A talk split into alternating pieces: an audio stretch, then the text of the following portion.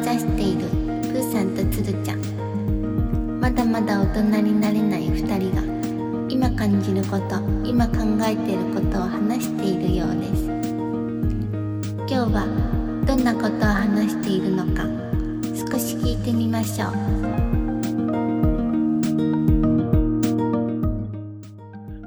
おはようございます。プーさんです。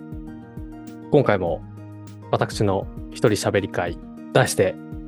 プーさんの途中ということで、やっていきたいと思います。トルジャンファンの方、申し訳ございません。今回も私一人でやらせていただきます。私の一人喋り会、初めて1月12日金曜日に配信させていただいたんですけども、その時に仕事でもやついてるという話をさせていただきました。そのもやつきを晴らすためにいろいろやったんですけども、そのもやつきが晴れるきっかけになった映画がありまして、その映画は2023年12月22日公開になりました、パーフェクトデイズでございます。これを年末に私一人で見に行きまして、非常に良かったので、ちょっと今日これについてのお話をしていきたいと思います。この作品は、えー主演が役所広司さんで、えーカンヌ国際映画祭男優賞を受賞しております。さらには、カンヌ国際映画祭脚本賞もノミネートですかね、された作品でございます。パーフェクトデイズの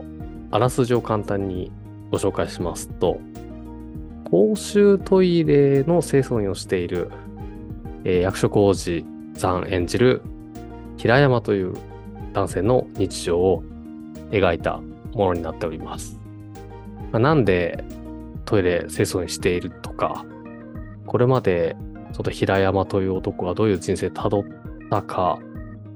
などは、えーちゃんと説明がない感じでスタートします。まあ、そんな平山の日常を見ていって、あ、こういうことがあったのかなとか考えたり気づいたりする感じで、えー進んでいく話です。仕事でもやついてる時に、この作品、まあ、見たっていうのもちょっとあるかもしれないんですけど、ものすごい響きまして、自分がやってきたことがこれでいいのかなとか、自分の人生を少し立ち止まって考えてみたいなっていう気持ちの時に、えーすごくおすすめの映画だと思います。で、今回ですね、映画のもうネタバレはもう一切なしで、この映画を見て私が考えたことをお伝えしようかなと思っています。大人になると毎日同じことの繰り返しでみたいなスイッチが入って人生がなんかつまんないなみたいな、えーことってあるかと思います。もう結論ですね僕が今たどり着いてるのは繰り返す日常が一番いいです。パーフェクトデイズを見て気づきました。まあその繰り返す日常が一番、まあ、いいと思った理由なんですけど、繰り返さない日常はどうなのかなと思ったんですね。すごく刺激的な感じに思えるんですけど、よく考えると大変だなと思いました。毎日同じことがない日常って、刺激的すぎてめちゃくちゃストレスだと思うんですよね。昨日と同じことじゃないことが毎日降りかかってくるので、ものすごいエネルギーいりますし、やっぱり変化ってめっちゃストレスだなと思うんですよね。例えば、職場変わるとかへあの大きな変化だと思うんですけど、やっぱり知らない人の中に飛び込むときって、どう振る舞っていいのかなかなかわからないこと多いですし、こっちから話しかけようかなとかいろいろ細かいこと考えますし、やっぱそういうのってエネルギーですし、ストレスになるかなと思うんですね。それを考えると、繰り返す日常が一番いいなというふうに思いました。でもです、まあやっぱそれでも変化って欲しいんですよね。これ人間のないもの狙いですかね。まあ、そんな変化ばっかりは嫌だけど、ちょっとした変化が欲しいみたいなところはちょっと私あります。なので、まちょっとした変化を日常に取り入れればいいんだなと思いました。パーフェクトデイズ見てからちょっとやってみたりしたのが、帰り道ちょっと道変えるをやってみました。いつもこの道通ってるけど、今日一本隣の道通って帰ってみようみたいなことをやりましたね。あとは、コーヒー毎日飲んでるんですけど、今日紅茶にしちゃおうみたいなことやりました。あと、たまに家でビール飲むんですけど、ワインに変えてみましたね。ワイン種類いっぱいあって、ちょっと楽しそうだなって思ったのと、ビールよりワインの方がなんかちょっと健康的だなと思って、ワインに変えてみました。ただ、気づいたんですけど、ワインってやっぱボトルで売ってて、一回開けちゃうと早くなくさなきゃいけないみたいなところあると思うので、毎日飲まないといけない感じになるんですよね。そんなにこう毎日お酒飲むタイプじゃ僕ないので、ちょっとさっきも飲んだんですけど、毎日のワインがちょっと、えー、辛くて、これはちょっとワイン早々にやめそうです。あとは、えー、ちょっとした変化で、あ、これは良かったんですけど、YouTube でこうやったことないトレーニング動画ですかね。それをこうやってみるっていうのすごい楽しいです。ま40も超えてちょっと体型崩れてくるのが嫌なので、YouTube のトレーニング動画でお家で細々とトレーニングしてるんですけど、こいつも同じのじゃなくて、えー、ちょっと違う人の動画検索してやってみると、え、何この動き？みたいなのとか、あ、こんなトレーニングあるんだっていうのに気づけるので、この変化ね、ちょっと面白いです。やっぱちょっと変化が欲しいという気持ちを満足させるべく、ちょっとした変化を日常に取り入れるというのをちょっとやってます。まあ、ただ、このちょっとした変化を毎日取り入れるのも大変ですね。いろんな変化をこうもう毎日ちょっとずつ取り入れるなんてやっぱ無理。無理です、これ。続かない。まあ、なので、まあ、次の段階私が今、えー、来てるのは、毎日のその日常ですかね。毎日の日常を快適にすることをちょっと意識するようにしました。例えば、掃除なんですけど、家のお掃除ですね。洗濯機の掃除がすごくいいなって今思ってまして、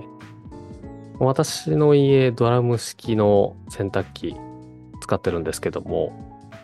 ドラム式の洗濯機のお手入れ箇所ってめっちゃあるんですよね。こう使ってる方わかると思うんですけど、この上の、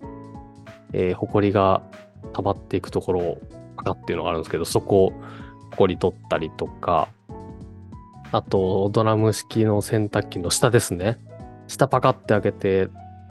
またそこにも埃溜まるところがあって、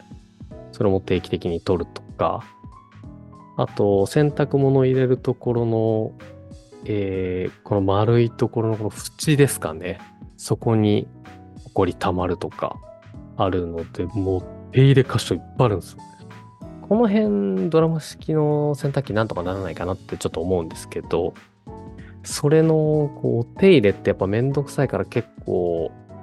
サボっちゃいがちで、でやっぱよくサボっちゃうの、洗濯物を入れるこのドラムの輪っかの手前の縁のとこですかね、パッキンの裏とかのホコリってやっぱなかなか取るのサボっちゃって。で、ちょっと埃が溜まるとそこに洗った水とか溜まるんですよね。もう悪循環。もう乾きもちょっと悪くなりますし、まあ、そういったサボってしまうとこあるんですけど、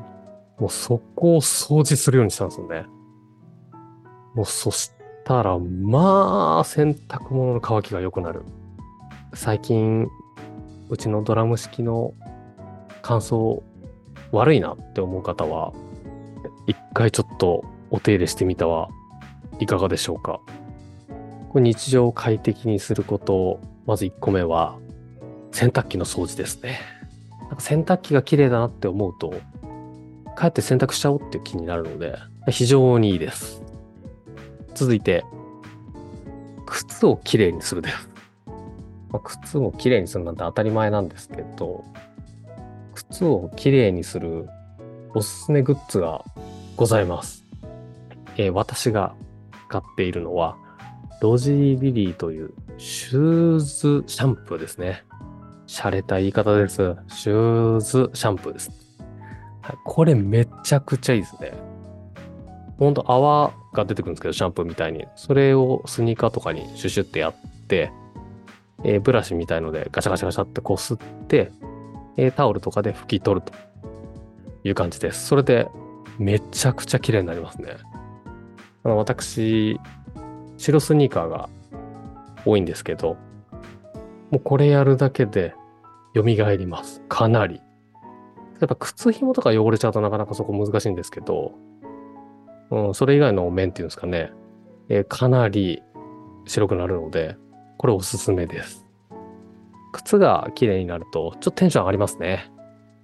ということで、ロジーリリーを使って靴きれいにする。これおすすめです。手軽なので、もしちょっと靴の汚れ気になる方はぜひお試しください。日常を快適にする3つ目のことですが、毎週花を買うです。アメリカの恋愛バラエティとか見てると結構いるなと思うんですけど、僕は毎週花を買って帰るようにしてるんだ、みたいなこと言ってるんですよね。それを聞いてて、花が家にあるっていいなと思いまして、ちょっと毎週花を買うようにしてみました。で、そんな花束とかじゃなくて、一輪っていうんですかね、もう、あ、これいいわって思ったやつを一本買ってって、一輪挿しにシャッと刺すみたいな。もうそれぐらいのことですね。花って高いと思うんですけど、その一輪とかだったら何百円とかで買えるので、全然ハードル高くないです。で、この花買うが意外に良くって、こう朝、まあ起きて、今日も仕事かいみたいな感じで、部屋で絶望してると、花が目に入って、パッと咲いてたりするんで、それ見てると、あ、行くか、みたいな感じに、ちょっと私はなりますね。まあ、なんて単純な男なんだろうと自分で思いますけど、花はいいですね。咲き誇ってる感じがちょっと元気になると思います。まあ急に花を買い出したので、